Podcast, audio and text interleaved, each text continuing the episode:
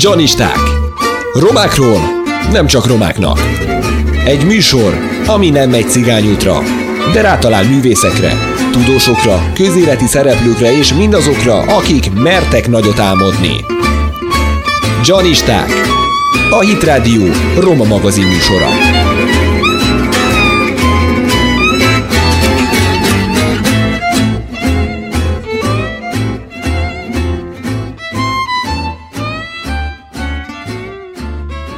Köszöntöm a Hitrádió hallgatóit! Önök a Janisták Roma közéleti magazint hallják, a mikrofonnál Király Márk, a mai adás szerkesztői Jankovics Tímea és Virág Éva, hangtechnikus Ruzsinski Dávid. A következő közel egy órában olyan vendégeim lesznek, akiknek a munkája, elhivatása a gyerekekhez köthető. Első beszélgető partnereim a témában Olá József és Oláné Csercsics Ivett, mindketten Fülöp Ferenc díjas táncosok, akik 2013-ban alapították a Paramissi társ társulatot. Köszöntelek benneteket a műsorban. Szeretem, jó napot kívánok! József, az első kérdésem hozzád szólna. Mit jelent az, hogy paramiszi? A paramiszi, csak simán paramiszi, ez rumungró nyelven, kárpáti cigány nyelven azt jelenti, hogy mese. Miért pont a mese nevet kapta a társulat? Arról volt szó, hogy amikor létrejöttünk, és már tudtuk, hogy mit szeretnénk csinálni mese formájában, hogy cigánymeséket szeretnénk feldolgozni, és gyerekeknek ezt előadni ebben a formában, amiben, amilyen formában mi csináljuk. Gondolkoztunk hát, hogy hogy mégis kéne egy név azért, ami alapján be tudnak minket azonosítani, és megmondom őszintén, nekem jutott eszembe, csak így hirtelen úgy cigányul, én beszélek cigányul, otthon is még beszélünk cigányul a szüleimmel, és ez valahogy eszembe jutott, hogy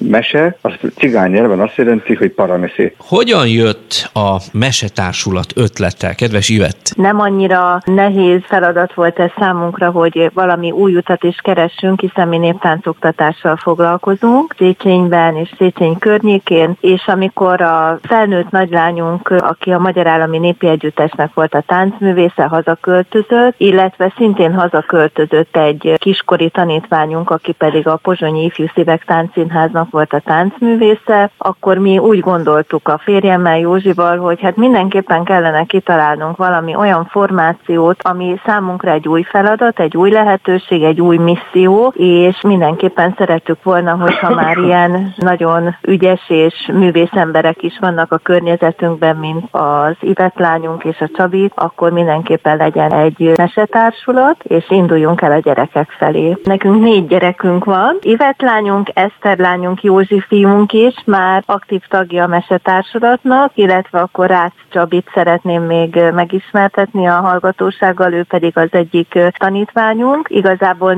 és mi ketten így vagyunk a Paramiszi Társulat törzs tagjai, és hát a legkisebb lányunk pedig Lili, ő is most már néha beül oda közénk, hat éves, első osztályos. Egyébként honnan a szeretet bennetek a magyar és a cigány népi hagyományok felé? Én tíz éves koromtól táncolok, természetesen magyar néptáncot, és mi azt is tanítjuk a gyerekeknek több helyszínen, az Iglice tánc együttessel, illetve iskolákba mozgásfejlesztő órákat tartunk, de ez mellett természetesen mi, nekünk nagyon fontos a cigány kultúra, cigány hagyomány, cigány tánc, tényleg mindkettő vagyunk. Mondhatjuk, hogy a két hagyományos világ között vannak hasonlóságok? Van hasonlóság, van teljes azonosság, és természetesen vannak különbségek. Mind a két hagyomány, ha most a magyar néphagyományról beszélünk, és a cigány hagyományokról borzasztóan értékes, mindenképpen tovább örökítendő hagyomány, és mondhatom, hogy művészet. És hát amikor mi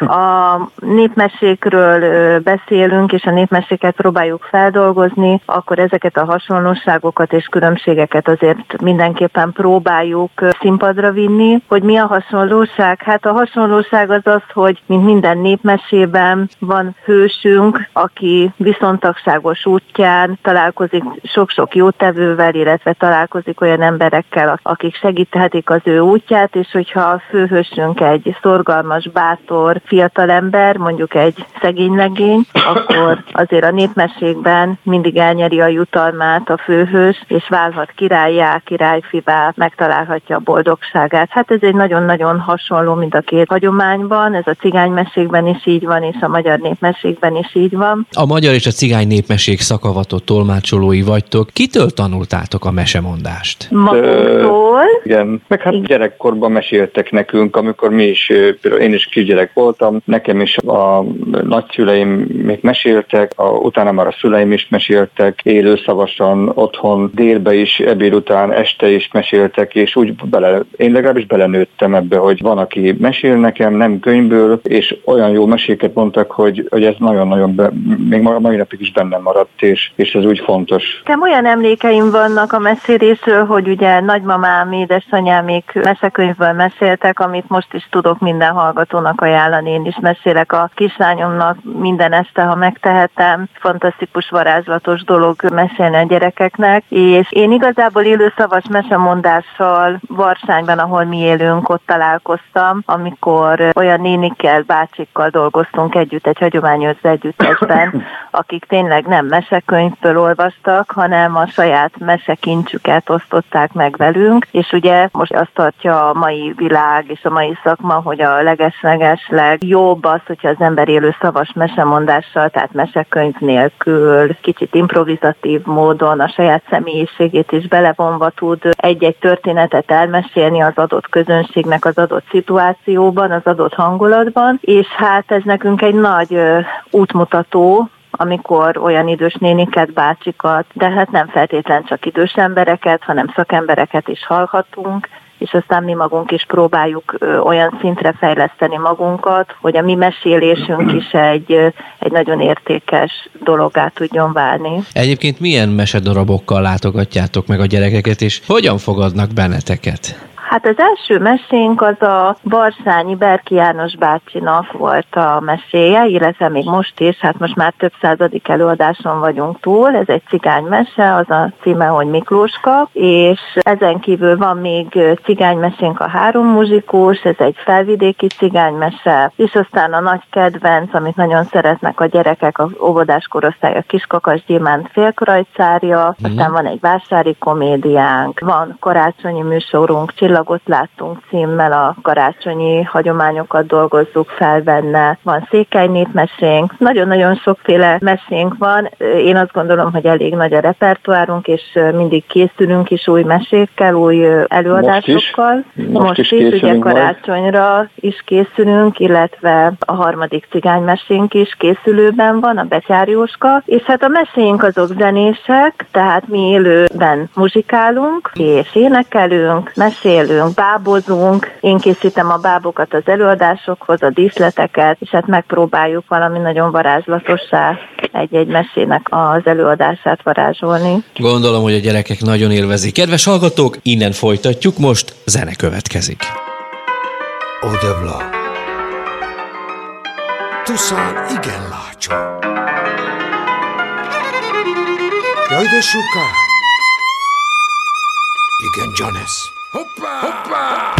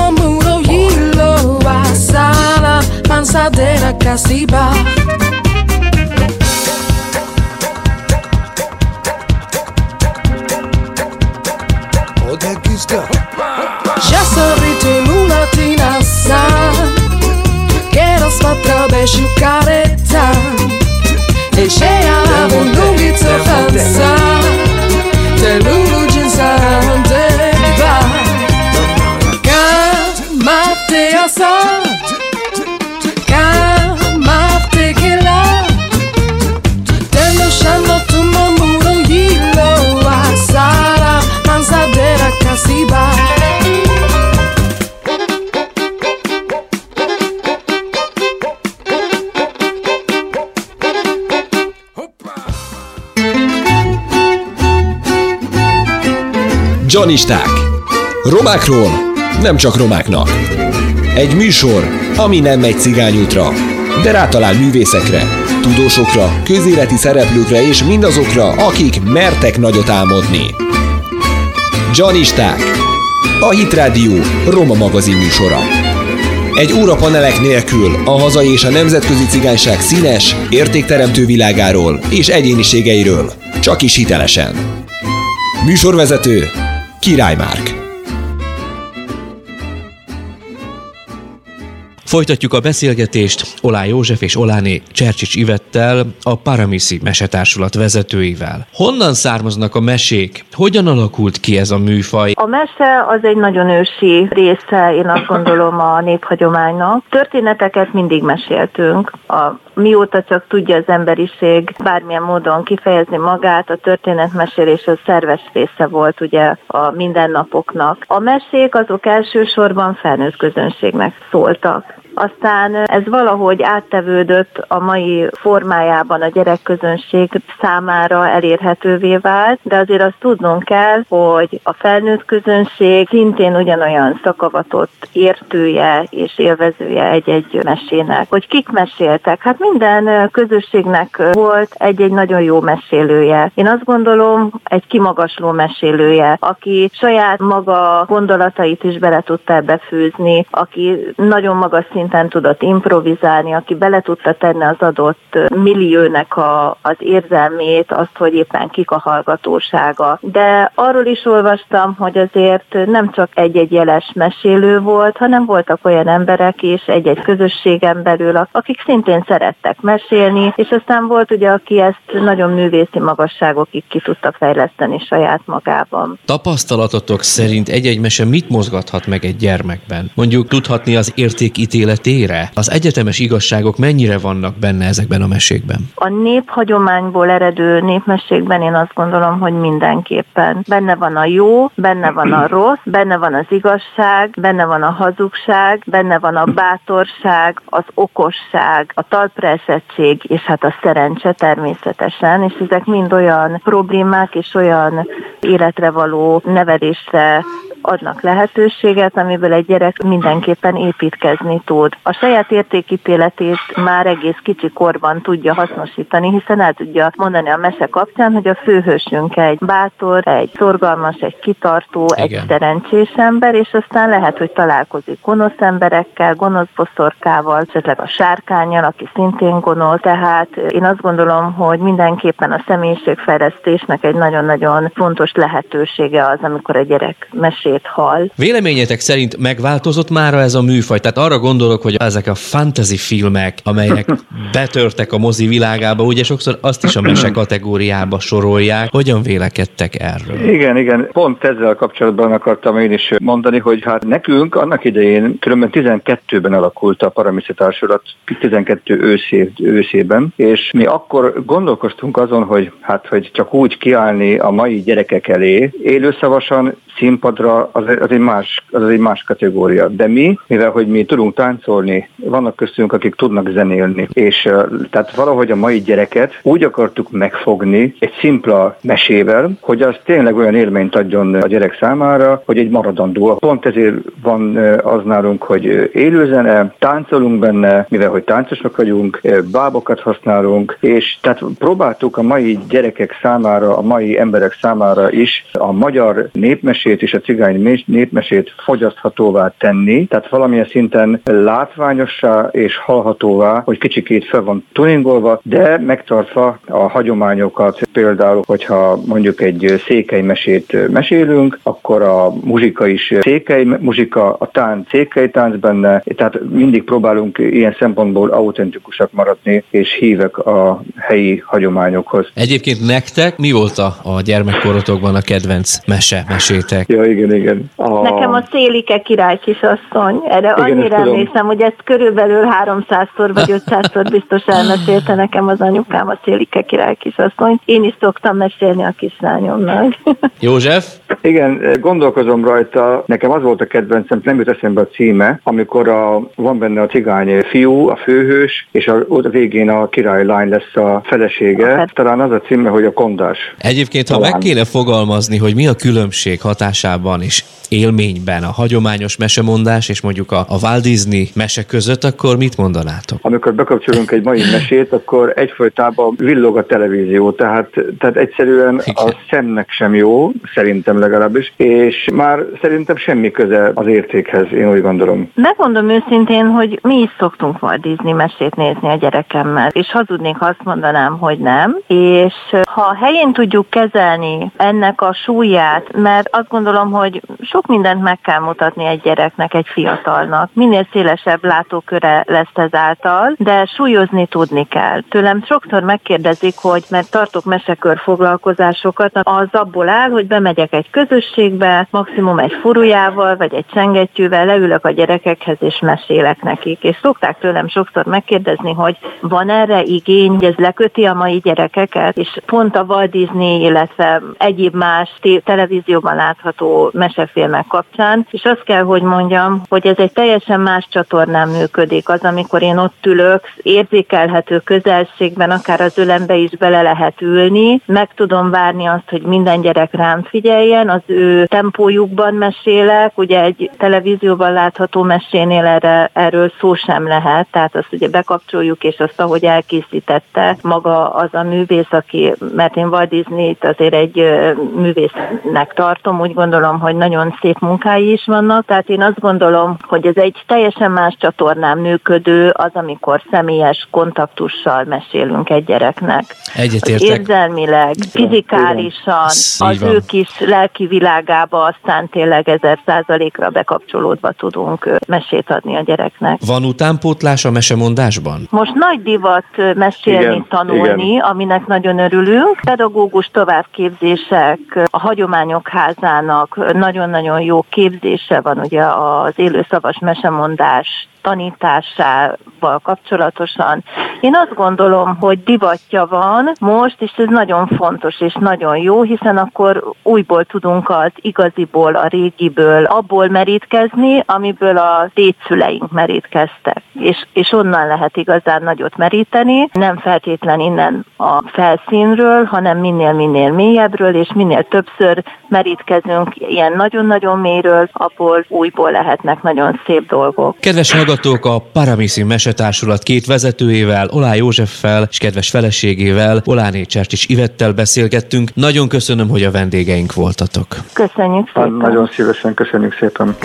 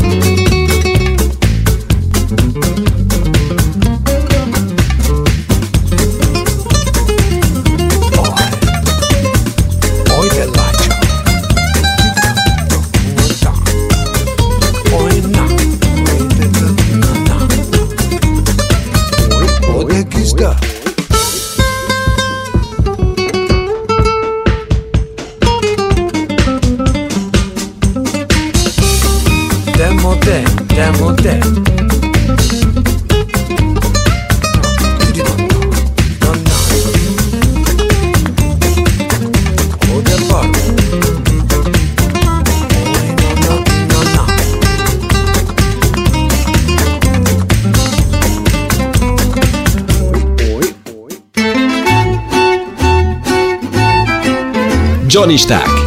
Romákról nem csak romáknak. Egy műsor, ami nem megy cigányútra, de rátalál művészekre, tudósokra, közéleti szereplőkre és mindazokra, akik mertek nagyot álmodni. Janisták. A Hit Radio Roma magazin műsora.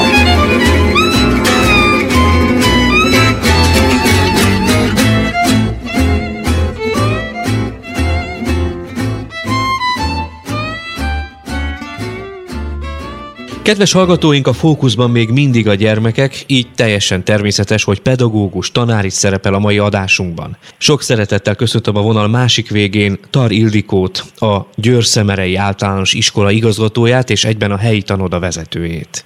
Én is szeretettel köszöntöm a rádió hallgatókat is, és önt is, Márk. Első körben arra kérem, kicsit meséljen Győr-Szemeréről. Hogyan élnek ott az emberek, a romák, illetve nem romák?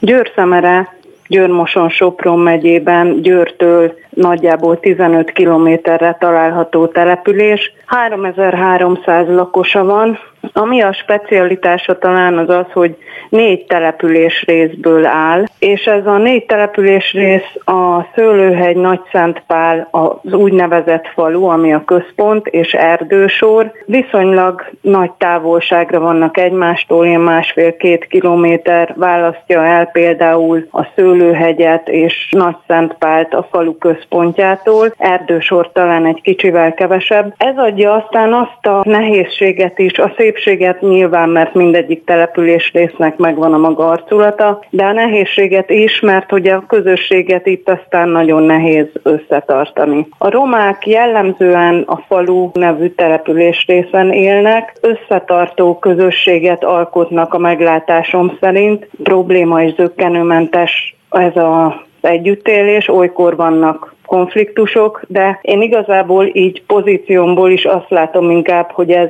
nem feltétlenül roma kérdés. A konfliktus inkább értékrendbeli és családi életbeli különbségek meg nehézségek vannak. Azt olvastam az iskolájuk honlapján, hogy családias, befogadó légkörű intézmény. Hogy lehet ma megteremteni mindezeknek az atmoszféráját? Azt gondolom, hogy eleve a méreteinkből adódóan is 140 gyerek jár az iskolánkba, mi azt jelenti, hogy átlagban ilyen 15-16 fős osztálylétszámokkal dolgozunk.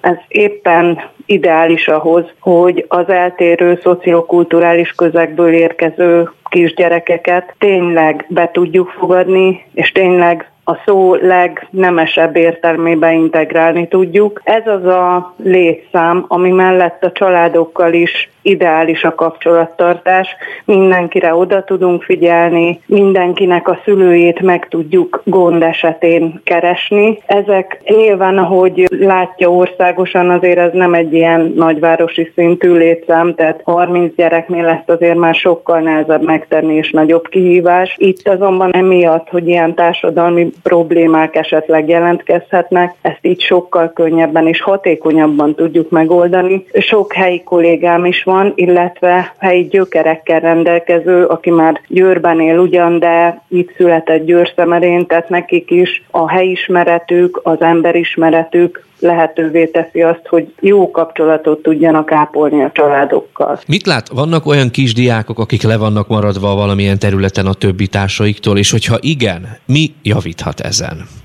Igen, vannak. Azt látom, hogy nagyok a különbségek a gyerekek között. Sokszor már azt is látjuk, hogy akár az iskolába lépéskor is elég széles a skála, amin mozognak. Nyilván az óvoda is mindent megtesz, és nagyon fontos, hogy az óvodával is jó kapcsolatunk legyen. Nagyon fontos, hogy idejében szakember segítségét kapják azok a gyerekek, akiknek ez a lemaradásuk mondjuk fejlesztő pedagógust igényel, és ez, ezért az óvodával Amerikával már össze is fűztük a kapcsolatot és szorosabbra az együttműködést tudatosan, hogy az iskolába lépést is megkönnyítsük. Mert azt gondolom, hogyha a gyerek már kudarccal kezdi a tanulmányait, akkor ezek a kudarcok csak halmozódnak. Ha egy kisgyerek azt látja, hogy ő eleve csak sikertelenséget és kudarcot kap az iskolától, akkor sokkal nehezebben is illeszkedik be, nyilván valahogy felkívánja hívni magára a figyelmet. Mit teszünk? A kollégáim rendkívül széles módszertani repertoárral rendelkeznek. Uniós képzéseknek köszönhetően kooperatív tanulási technikát, tevékenységi központú oktatási technikákat tanultunk. Most a leg, legújabban a Komplex Alapprogram nevű továbbképzéseken veszünk részt, illetve az intézményünk specialitása a Dalton terv nevű reformpedagógiai koncepció, aminek keretében együtt tudjuk fejleszteni a lemaradó gyereket épp úgy, mint a tehetséges, és nagyon nagy pozitív hatását látjuk ezen módszerek alkalmazásának az oktatásunk eredményességében. De mindezek mellett mennyire fontos, hogy egy gyerek kezét valóban megfogja a pedagógus? Tehát értem én itt a személyes kapcsolatot, a kommunikációt tanár és diák között. A látja erről pont azért nem beszéltem, mert ez számunkra annyira egyértelmű, Aha. hogy ott kezdődik, hogy megismerjük azt a kisgyereket. Létre, életre hívtuk az úgynevezett iskolakóstolgató programunkat. A keretében a leendő elsős tanító már az óvodában megfigyeli a gyerekeket, már kialakul egyfajta kapcsolat. Mint említettem, azért itt a személyes ismerettség is nagyon fontos, hogy a szülők megbízzanak a iskolában, és a tanítóban, és a tanárban, aki majd a gyerekeiket tanítani fogja, és ez a későbbiekben is nagyon fontos. Ha az elején kialakítunk egy jó és bizalmi kapcsolatot. Tehát megmer keresni engem a szülő a problémájával. Látja, hogy én arra megoldást akarok, szeretnék találni. Be is vonjuk őket ebbe. Tehát, hogyha nem titkolózunk, ha úgy látjuk, hogy nem megy, akkor leülünk, közösen végig beszéljük, akár többször is. Hívunk szakembert, hogyha mi magunk ezzel nem boldogulunk ezzel a kérdéssel. Ez azt gondolom, hogy egyfajta bizalmi légkör, és így lehet igazán hatékonyan dolgozni, a másik, ami még nagyon fontos, hogy tényleg van egyfajta szeretet és elfogadás. És én például most láttam, hogy kis tanítók, akik leendő pedagógusok, hozzánk járnak gyakorlatra, mi tanítványaink voltak. És az a lelkesedés, ahogy beszélnek azokról a kisgyerekekről, akik hát valljuk be, nem annyira sikeresek ugye mindennapokban, és látják bennük már a felnövekvő pedagógus generáció is az értéket, és meg tudja találni, és én azért vagyok nagyon bizakodó, hogy sikerült valamit továbbadnunk ebből, és lesz ennek folytatása is. Nagyszerű hírek ezek. Egyébként hogyan segítheti az iskolai munkát, illetve a felzárkóztatást a helyi tanoda, ugyanis ön a vezetője ennek? Igen, a tanoda a szívünk csücske, mert hogy a tanoda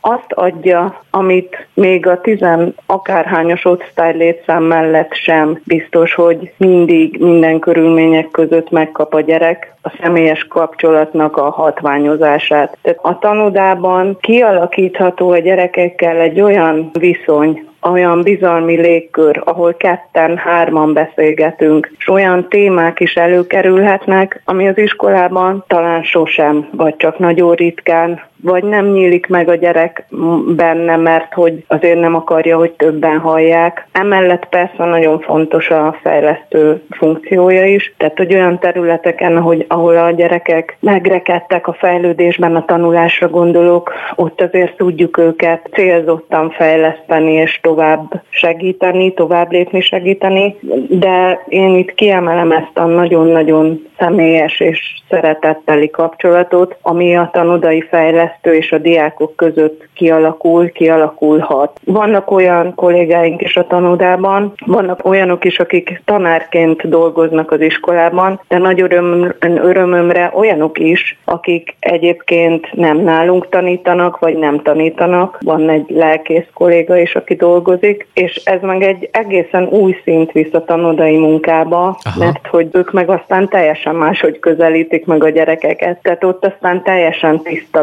lappal indul a gyerek, és ezt például nagyra értékelik, és ez megint egy különleges és másfajta kapcsolat. A március óta zajló pandémia mennyire vagy hogyan zökkentette ki a gyerekeket, illetve önöket, pedagógusokat a mindennapi oktatási gyakorlatukból? Újításokra volt szükség, feltételezem önöknél is. Igen, átálltunk a digitális oktatásra. Nem mondom, hogy zöggenőmentesen, mert azért váratlanul ért bennünket, annak ellenére, hogy Nyilván voltak elképzeléseink, hogy megvittünk be órára IKT eszközöket, amivel dolgoztunk, de hát ez egy másfajta tanulási forma volt. Eleve voltak eszközbéli hiányosságok is a családoknál. Ezt sikerült aztán a tanoda fenntartó Szinkapan Roma Kulturális Egyesülettel rendezni és megoldani, de felkészületlen volt a pedagógus gárda is először, és olyan szép lassan aztán belerázódtunk ebbe, és hát sokként érte a diákokat is. Volt olyan tanítványunk, akiknek papír alapon kellett kiadni hetente a feladatokat, mert ha ugyan eszközhöz jutottak is, de azt nem megfelelően vagy nem hatékonyan tudták használni. Ez jellemzően inkább okos telefon volt, annak meg, meg úgy láttuk, hogy megvannak a maga korlátai. Ez volt az egyik. A másik, amit láttunk, hogy ezért úgy hiányoztunk ezekből a családokból. Ez talán egy fokon nyilván jó visszajelzés is, hogy kell oda az, hogy az iskola meg a tanoda egyfajta rendszert vigyen az életekbe, de így most a visszatérés az első hetek öröme után azért bőven jelentkezett mind a tudásbeli lemaradás is, meg ez a fajta elszokása a rendtől, az értékektől, úgyhogy itt azért van bőven mit pótolni. Szóval, amit viszont látok, hogy a családok jobban becsülik talán a mi munkánkat. Igen. Tehát, hogy most ebben az időszakban, amikor nem találkoztunk, úgy megtapasztalták, hogy milyen nehéz mondjuk a saját gyerekeiket nap mint nap munkára fogni, és sokszor hallottam már az elmúlt időben, hogy azért nekünk sem könnyű, és látják, hogy mennyit teszünk azért, hogy a gyerekek dolgozzanak, haladjanak. Tehát azt gondolom, hogy ez a partnerség, ez egy kicsit úgy erősödött, vagy az egymás elfogadása, meg a munkánknak a megbecsülése, emiatt, hogy ők most testközelből látták, hogy esetleg harcok árán tudják a gyerekeket rávenni a munkára.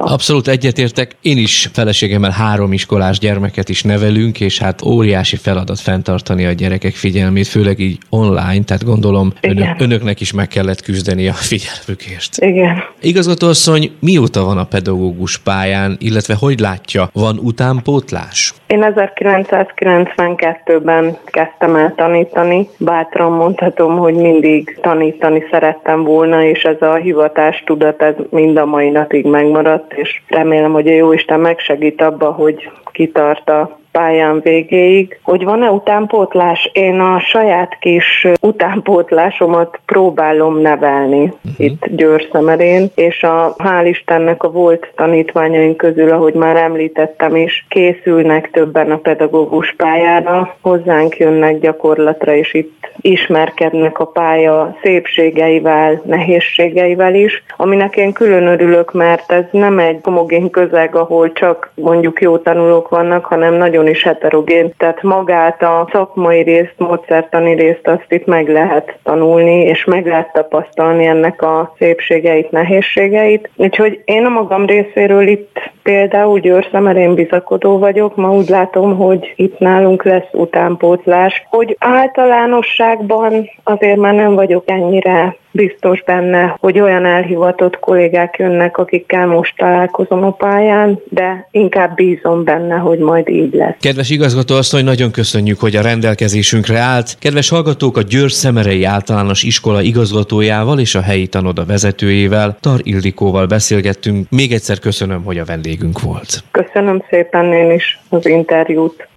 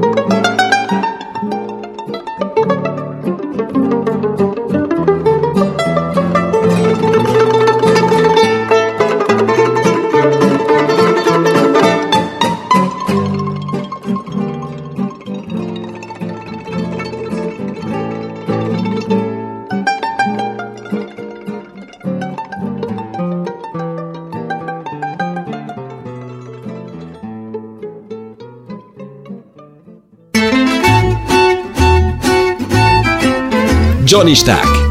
Romákról nem csak romáknak. Egy műsor, ami nem megy cigányútra, de rátalál művészekre, tudósokra, közéleti szereplőkre és mindazokra, akik mertek nagyot álmodni. Janisták.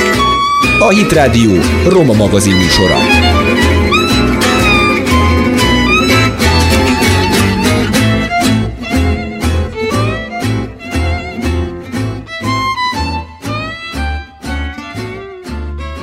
Tudom, hogy a hangokkal fel tudok pörgetni, de meg is tudok nyugtatni bárkit. Ezek a gondolatok Seres Antal zenész zeneszerzőtől származnak, aki a zenével a Rákos Gyermekekért Alapítvány vezetője. Kedves Antal, köszöntelek a Janisták műsorában. Én is köszöntök mindenkit nagy szeretettel, és köszönöm a lehetőséget. Vetek főleg daganatos gyerekekkel foglalkozni. Az egyszerre nehéz és felemelő feladat, te mégis vállalkoztál rá. Miért? Az az igazság, hogy a történet az onnan kezdődik, hogy 2010-ben az akkori fivérek zenekarommal elindultunk egy tehetségkutató versenyben, és én már előtte, hát már akkor szerintem 10-12 éve tanítottam könnyű gitárt és éneket diákoknak, leginkább gimnazista diákjaim voltak. Itt Szentesen egy kisvárosban a híres Horváth Mihály gimnázium tantermében, fakultációban taníthattam gyerekeket, és én már ott láttam a zenének az erejét, hogy azok a gyerekek, akik akár családi problémával küzdöttek, vagy bármivel, akkor, hogyha belekapaszkodtak a hangszerükbe, zenét tanulhattak, akkor ez egy óriási kiút volt nekik. Nagyon sokat segített nekik. És mondom, elindultunk ezen a tehetségkutató versenyen, így menet közben, és volt egy olyan nap, amikor én így leültem a szobánkba, ahol megszálltunk, és, és azon gondolkoztam, hogy mire is kellene a sikert használni. Én azt gondolom, hogy egy művésznek két útja van. Az egyik az, hogy építi az önmaga egóját, vagy pedig a másik út, ugyan építjük önmagunkat, de tudjuk a sikert arra használni, hogy segíteni. Én semmiképpen nem marketing szempontból gondolkoztam, azt mondtam, hogy jó, akkor én, mint magánember be fogok menni, és beteg gyerekekkel szeretnék foglalkozni. Ez csak így körvonalazódott bennem. A verseny végére, illetve már amikor elkezdtünk országosan járni, fellépni, és megéltem a egyre nagyobb sikereket, akkor én ezt megosztottam az alapítványom elnökével, Ombódi Csillával, az akkori fivérek együttes menedzserével, hogy én, én azt érzem, hogy egyszerűen segítenem kell a zene erejével, nem tudom hogyan, milyen formában, tudod Csilla, hogy van egy gitárom, szeretek énekelni, próbáljuk meg, van-e kapcsolata esetleg valamelyik gyermekklinikára, és akkor a, a Csilla mondta, hogy nincs neki ö, kapcsolata, de hogy menjünk be a szegedi onkológiára, és akkor próbáljuk meg, mert hogy elkezdtünk beszélgetni, akkor a Csilla feltette nekem a kérdés, hogy rendben van, hogy én beteg gyerekekkel szeretnék ö, foglalkozni, de hogy azért úgy azon gondolkoztam, hogy pontosan milyen betegségben szenvedő gyerekekkel. És ha létezik olyan, hogy isteni súgalat már pedig létezik, ez csak jött így a számra az, hogy, hogy én rákos beteg gyerekeknek szeretnék segíteni. És akkor ott láttam a Csillán, hogy, hogy, hogy teljesen meglepődött, mondta, hogy ezen az úton szeretne velem elindulni, indulni, ő se lát ebben még semmit, hogy most ez hogyan fog történni. Menjünk el azon az úton, bementünk a Szegedi onkológiára, Balki Katalin professzornő, tanárnő fogadott minket, természetesen megismert, illetve akkori nagylemezünket kérte, hogy egy autogramot adnék rá, és hogy mondta, hogy nem ez a lényeg, hanem hogy nagyon köszöni, hogy az elmondottak alapján van egy hangszerem, hogy szeretek énekelni, gitározni, és örömet szeretnék szerezni a gyerekeknek, és azt mondta, hogy tárva nyitva az osztály. És akkor elindultunk, és fölmentünk az osztályra, és már az első foglalkozás vállalkozás egy óriási siker volt, nagyon sok beteg gyermek volt bent, 14 szoba van egyébként a Szegedi Onkológián, és majdnem minden szobából kihívta a zoopedagógus, illetve a pszichológus a gyerekeket az előtérbe, oda leültették őket, és akkor igazából történt ott egy kis koncert. Ugye az alapítványod most már 9 éves, és nem túlzás, ha azt mondom, hogy szinte országszerte ismerik. Egyébként Igen. az orvostársadalom ugyanúgy áll hozzá, mint az említett doktornő. Hogy fogadják ezt a fajta terápiát, vagyis a zeneterápiát? Uh-huh. Amikor elindultunk ezen az úton, akkor, és már az első foglalkozásról sikerült Szegeden, akkor én mondtam a Csillának, hogy én az összes felépési pénzemet erre szeretném úgymond felajánlani. Intézzük el azt, hogy Budapestre is menjünk el, és hát akkor volt ugye a két klinika, a Tűzoltó utcai klinika, illetve a, a Madarász utcai klinika, és a Tűzoltó Tűzoltó utcai klinikára, amikor bementünk, akkor nagyon meglepődve fogadtak, annyira nem pozitívan. Az ottani osztályvezető kiküldött egy pszichológust, és igazából elkezdtek nagyon komolyan tesztelgetni engem az előtérben, hogy én mivel is foglalkozok, hogyan is foglalkozok. Csak következő kérdés az volt, hogy zeneterapeuta vagyok-e, és mondtam, hogy én nem vagyok zeneterapeuta, de zenész vagyok. És én azt gondolom, hogy az az ember, aki a közönséggel tud bánni, és az embereknek nagyon sok örömet tud adni a zenéjén keresztül, illetve gyerekekkel, egészséges diákokkal foglalkozik. Én nem gondolom, a, persze, tehát egyetértek azzal, hogy valaki legyen zeneterapeuta, de hogy én nem éreztem szükségét annak, abból a szempontból most már igen, hogy jó, hogyha valaki egy felépítéssel megy oda, egy koncepcióval, hogy hogyan is akar foglalkozni a gyerekekkel. Viszont én most már lassan tizedik évtávlatában azt tudom mondani, hogy egy onkológia osztályon rákos beteg gyerekekkel foglalkozni, minden egyes foglalkozás teljesen improvizatív és más. Azon gondolkodok közben, hogy milyen jó, hogy hallgattál annak idején erre az isteni sugallatra, amit te is. Említettél. De ugye nem csak abban merül ki az alapítvány küldetése, hogy kórházakat látogatok, hanem az onnan kikerülő gyerekeket is figyelemmel kíséritek. Ugye jó tudom? Ez egy nagyon fontos dolog. Én az elején nem is tudtam. Nagyon-nagyon örültem annak, amikor egy gyermekkel mondjuk 9 hónapig vagy egy évig foglalkoztam, és akkor utána ugye kikerült a kórházból, tehát hogy végigkövettük azt, hogy honnan hova, és én nagyon örültem, és akkor utána megtudtam az orvosoktól, hogy odáig rendben van, hogy egy gyermek most már hazakerülhet, és lassan visszaintegrálódik az osztálytársaihoz, mert ugye ezek a gyermekek sajnos egyetlen egy szülő van bent vele, vagy az apuka, vagy az anyuka. És hát, hogy egy idő után az osztálytársak, barátok nem igazán látogatják őket, uh-huh. ami teljesen nem, nem tudom, hogy megértem-e, egyelőre próbálok a gyerekek fejével gondolkozni, biztos nagyon nehéz kopaszon látni, vagy egyáltalán fene se tudja, hogy mi lesz az barátommal, osztálytársammal. Tehát, hogy mindenkit elveszítenek maguk körül. És nagyon nehéz utána visszaintegrálódni, és amikor ezt megtudtam, hogy a gyógyulási folyamat az 5-6, most már lassan éppen tavaly-tavaly előtt hallottam, hogy, hogy most már 7 évre kicsúszott ez az egész. Tehát 7 évig egy nagyon komoly kritikus állapotban vannak ezek a gyermekek. Azt mondtam a Csillának, hogy ezt próbáljuk megoldani valamilyen formában, hogy, hogy még erősebben mellettük lenni. Az egészséges tanítványaimat pontosan e, kicsit furcsa ezt használni ezt a szót, hogy erre használtam őket, de hogy bemutattam ezeket a gyermekeket nekik. Hétvégi kurzusokat tartottam, akkor, amikor az egészséges tanítványaimnak, és én ezeket a kopasz gyermekeket bevittem közéjük. Nagyon furcsa volt nekik, tényleg láttam az arcokon, hogy egy kicsit rémisztő is ez nekik, de ezek a diákok nagyon nyitottak voltak, fel voltak készítve arra, hogy ki fog hozzájuk érkezni, és hogy próbáljunk meg ne úgy viselkedni, mint hogyha nem tudom, egy idegen lényt látnánk. Igenis ő is egy ugyanolyan diák, ugyanúgy gondolkozik, ugyanolyan érzései vannak, sőt, még fejlettebb gondolatai vannak ezeknek a gyermekeknek, és igazából elindult egy ilyen hétvégi kurzus, ez odáig nőtte ki magát, hogy megkértem az alapítványom elnökét Csillát, hogy kezdjünk el akkor táborokat szervezni, zenei Igen. táborokat. Minden évben zenei táborok vannak, nagyon szép környezetben, közel 30 gyerekkel tudunk foglalkozni. Nagyon örülök annak, hogy egészséges diákjaimból, akik már egyetemisták, ők jelentkeztek mint önkéntesek, hogy tanítanék ezeket a gyermekeket. Mindenki kap két-három gyermeket maga mellé, és azon a héten végig meg kell tanítani a gitározni, végig kell követni a dolgokat, nagyon sokat kell velük beszélgetni, ezzel is ugye feldolgozzák a dolgokat. Egyébként nagyon speciális ez az egész, de hogy valahogy én azt gondolom, hogy Isten nagyon szépen vezetett minket ezen az úton, nem hiába tíz éves az alapítvány, jövőre tíz éves az alapítvány. Mesélj kérlek egy kicsit a gyökereidről, a családodról. Valószínű, hogy onnan hozod az empátia készségedet? Én, én azt gondolom, hogy igen, a szüleim nevelőszülők. Most amikor ezt meghalálják az emberek, hogy nevelőszülők, akkor sajnos éppen a napokban hallottam, hogy egyre több nevelőszülőt támadnak meg azzal kapcsolatban, hogy leginkább azért nevelnek gyermekeket, mert inkább a gazdasági része érdekli őket. Hát a szüleimet nem. A szüleim igazából három tisztességes gyermeket köztük engem is felneveltek, nagyon sokat köszönhetek nekik. Igazából én nem is tudom, tehát szerintem egy két éves koromig putriban nevelkedtem. Utána egy nagyon kopott egyszobás, nem, nem is tudom, egy ilyen romos házban nevelkedtem, kinti mellékhelyiséggel. Tehát ezek a képek, ezek a szagok, ezek az illatok abszolút megvannak. Igen. Laborba, fürdés, stb. Majd amikor 7 éves lettem, akkor szüleim annyit dolgoztak, és tényleg annyit küzdöttek, hogy utána kaptunk egy tanácsi bérlakást, és ez nekünk egy óriási ajándék volt. Pont karácsonyra kaptuk meg. Tehát e- ez a kép is, ezek az illatok így abszolút így megvannak, és azt láttam a szüleimen, hogy nagyon finoman nyúlnak hozzánk, nagyon szépen ösztönösen nevelnek minket. Nagyon nehéz körülmények között, úgy értem az egzisztenciális körülményünk nagyon nehéz volt, de olyan hihetetlen melegséget tudtak adni a szüleim, hogy szerintem tőlük hoztam ezt. Nevelők szülők lettek, hogy mi felnőttünk, és két testvért hoztak ki a csecsemő gondozóból. Az egyik már, ő most a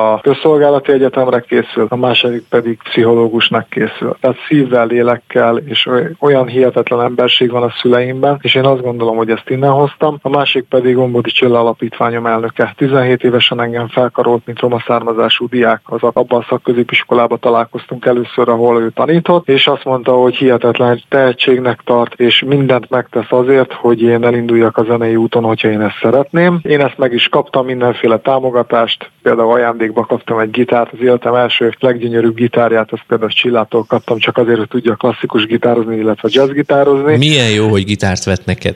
Igen, igen. Tehát, hogy, hogy, hogy, úgy, úgy minden igen. úgy nagyon szépen úgy irányítva van. Visszatérve a mindennapi munkátokhoz, volt olyan helyzet, amikor azt mondtad, hogy nem bírod tovább látni egy beteg gyermek szomorú tekintetét, vagy éppen a leépülését? Olyan nem volt.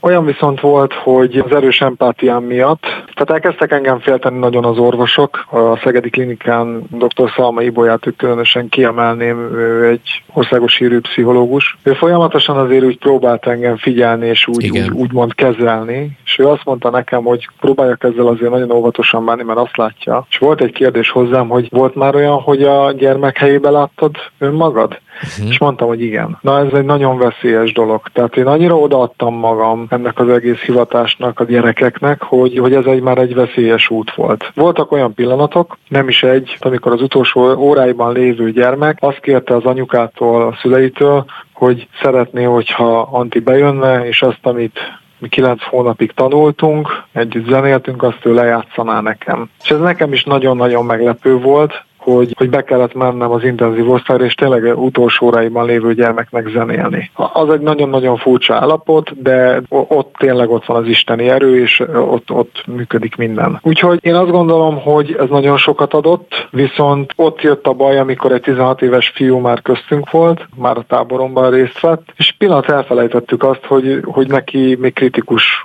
évei vannak. Az Omega együttes előzenekarra lehettünk az alapítványommal itt a Szentesi Reformát református nagy templomba, és a fiú úgy gitározott az én diákjaimmal, hogy közben felfele nézett. És rá egy héten megtörtént a baj, visszaesett, bekerült a kórházba, és próbáltak engem nyugtatni a klinikán, amikor foglalkoztam a gyerekekkel, meghallottam, hogy a Peti köhögött egyet, és kérdeztem a Csillát, hogy ugye nem került vissza Peti, mert van olyan ismerős ez a köhögés, hát kilenc hónapig foglalkoztam vele. Igen. És mondták, hogy de itt van, be is hozta a gyermek a gitárt, újra elkezdett kapaszkodni még jobban a zenébe, és hát két hét alatt megtörtént a baj, ezt a gyermeket elveszítettük, viszont ő teljesen elzárkózott tőlem, tehát ő nem akart abba a helyzetbe hozni engem, hogy az utolsó óráiban én zenéjek neki. Ő ezt a szüleinek meg is mondta, hogy nagyon szép és nagyon jó, hogy és, és gyönyörű dolog, és nagyon szerencsés diáknak érzi magát, hogy a Seres Antalnak az alapítványában részt vehetett, és hogy ilyen kedves embereket megismerhetett, és azt mondta az anyukájának, apukájának, hogy ő viszont ő egy nagyobb közösséghez szeretne tartozni. És abszolút tudatosan, mert nem akart küzdeni ezzel a betegséggel betegséggel. És ezt nekem elmondták. Tehát én éreztem, hogy megtörtént a baj. Azon gondolkoztak az orvosok, illetve a pszichológus is, hogy kijelentse ezt be nekem, hát természetesen aki engem felkarolt, és az alapítványom elnöke Ombodi Csilla. Ő jelentette be nekem, hogy elveszítettük a Petit, és na ott történt egy olyan nagy törés, hogy én három évig nem is tudtam bemenni a klinikára. Értem. Egyetlen egy, ami engem megnyugtatott, hogy nem hagytam úgy a gyermeket, hogy fél munka, tehát hogy, hogy elkezdtem vele dolgozni, és akkor tehát pont lezártam egy turnust, és egyszerűen, egyszerűen nem tudtam bemenni. Tehát voltak próbálkozások, de látták, hogy ez nem működőképes, és igazából pszichológus, pszichiáter kezdett el velem foglalkozni, tehát ez hat év után, és akkor jött a Csillának az ötlete, hogy ha mi lenne, hogy én önkéntesekkel kezdenék el dolgozni. Az egóm ezt nagyon nehezen viselte, nem is tudtam elképzelni, nem is láttam magam előtt, de viszont olyan, ahogy mondtam itt az előbb is, hogy a táboromban olyan önkénteseim vannak, akik diákjaim voltak, hatodikos, hetedikes kor óta tanítottam, és ezek a diákok, akik egyetemre elkerültek,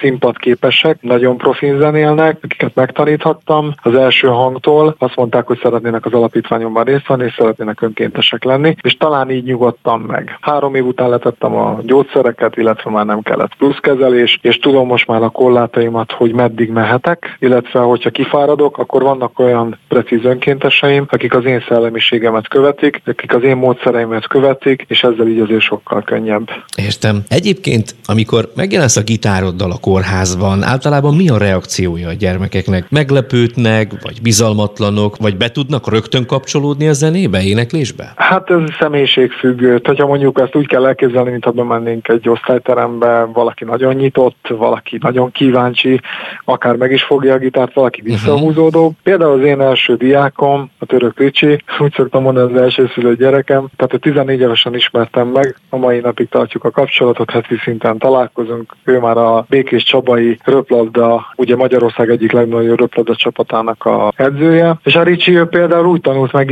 hogy ő volt az első, aki az oda és azt mondtam neki, hogy, hogy próbálja ki a hangszeremet és mondta, hogy ő nem, ő nem, ő messziről figyeli ezt az egész foglalkozást, köszöni szépen, ő nem szokott igazán úgy zenét hallgat. Eltelt egy évben, foglalkoztam vele nagyon sokat, nagyon akart tanulni egy idő után gitározni, és ő lett az egyik legszimpatképesebb diákom, uh-huh. aki nagyon sok videón és nagyon sok képen szerepel, magas, jó kiállású úriember, aki hála Istennek most már meggyógyult. Hála Istennek. Külön kaptam tőle egy ilyen nem is ajándékot, amikor bementünk, a, hát hogy röplabdát is tanítottam így gyerekeknek, edzésnek, és bejött a edzésemre, és azt mondta, hogy megvárja, még kimennek a többiek, és az öltözőből bejelentette nekem, hogy szeretné velem megosztani azt, hogy mai nappal kimondták, hogy meggyógyult. Oh. Hát én nagyon meghatottam mai napig ezen. Tehát, hogy, hogy mindenki más, és a Ricsi is ilyen volt, hogy ő nem, nem igazán akart gitározni, de aztán elkezdett szimpatikus lenni, elkezdett óvatosan felém lépni, és, és utána, amikor a hangszer a kezükbe kerül, onnantól kezdve nincs kérdés. Mikor és honnan töltődsz újra, Anti? Nagyon sokat zenélek magamtól, sportolok, olyan emberekkel veszem magam körben, most már 41 évesen én azt gondolom, ezt megtehetem, tényleg akiktől tanulunk, akikkel egymástól tanulunk. Ha én minőségi életet élek és rendben vagyok önmagammal, akkor a klinikán 100%-kal tudok és óriási erővel dolgozni. Isten gazdag áldását kívánom a hivatásodra, az életedre, és nagyon köszönöm, hogy a Janisták vendége voltál. Én köszönöm a lehetőséget, minden jót kívánok önöknek, nektek, és hát ebben a nehéz helyzetben mindenkinek jó egészséget, és ami a legfontosabb, ahogy szoktam búcsúzni a koncertek alkalmával is. Mindenki hallgasson sok zenét, hiszen gyógyító ereje van.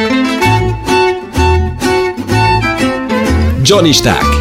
Romákról nem csak romáknak. Egy műsor, ami nem megy cigányútra, de rátalál művészekre, tudósokra, közéleti szereplőkre és mindazokra, akik mertek nagyot álmodni.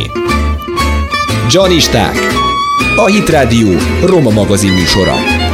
Egy órapanelek nélkül a hazai és a nemzetközi cigányság színes, értékteremtő világáról és egyéniségeiről. Csak is hitelesen. Műsorvezető Király Márk. Kedves hallgatóink, a mai műsorunk véget ért. Búcsúzik a Janisták stábja, Király Márkot hallották. A mai műsor szerkesztői Jankovics Tímea és Virág Éva voltak. Hangtechnikusként közreműködött Ruzsinski Dávid, Kammer Jonatán és Hollós Gábor. Két hét múlva újra jelentkezünk itt, a Hitrádióban. Viszont hallásra!